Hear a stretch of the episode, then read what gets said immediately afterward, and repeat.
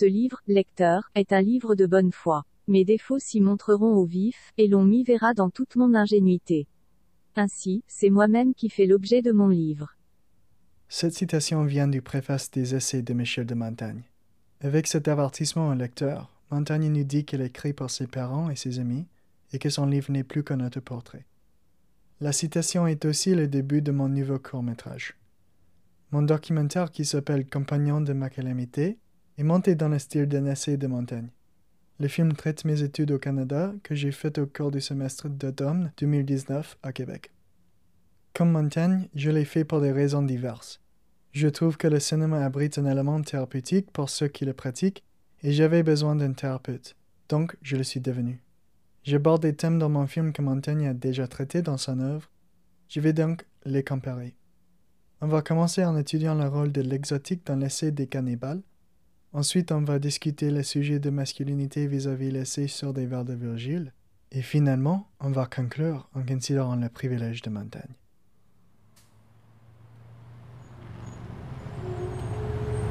I crossed the border into Canada on September 3rd, 2019.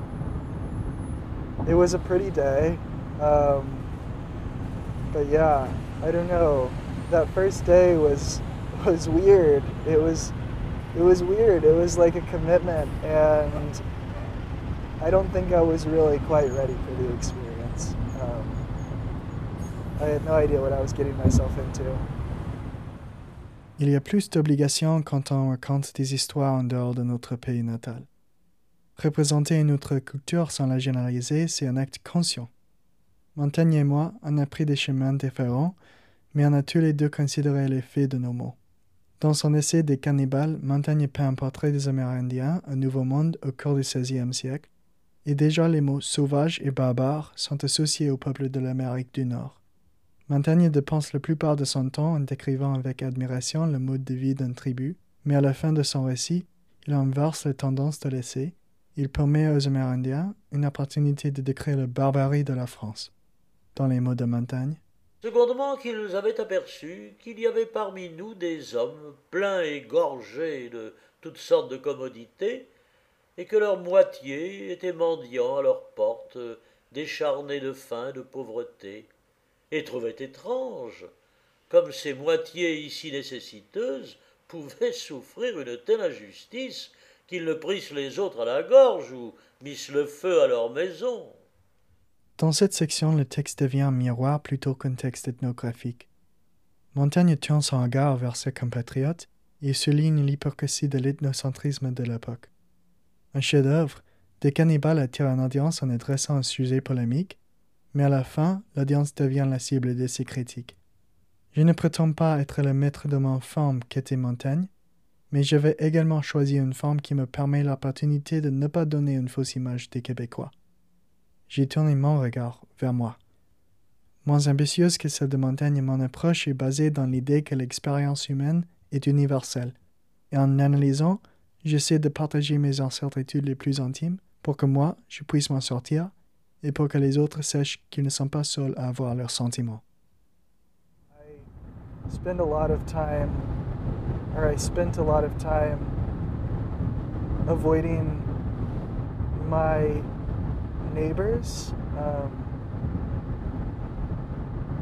whenever I would see them in the hallways, I would run away. I don't know why I was so stupid about talking to other people, even in situations where I had every opportunity to talk to them. And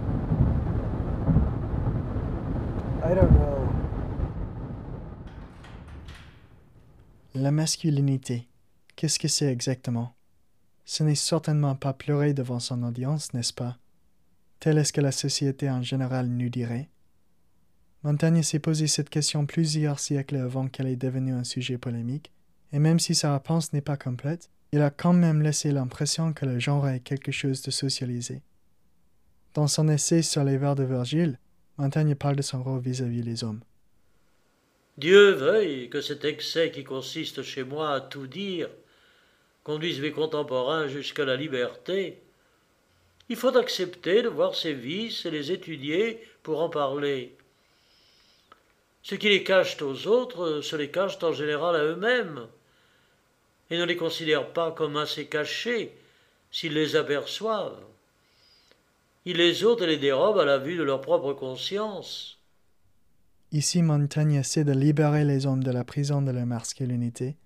Il l'établit comme malsain, et la santé mentale pour lui est un élément fondationnel d'une vie bien menée. Pour lui, la masculinité est toxique, et on doit le redéfinir. On est en 2020, presque cinq siècles après la naissance de Michel de Montaigne, et on subit toujours les effets de la masculinité. Pour moi, je crois que la masculinité est une source principale de mes maux dans la vie. C'est pour ça que je sentais que faire un film qui parle de mes émotions était quelque chose de bien de présenter dans le monde. C'est peu confortable d'écouter un homme mais d'ici 500 années, il faut finalement surmonter cette toxicité.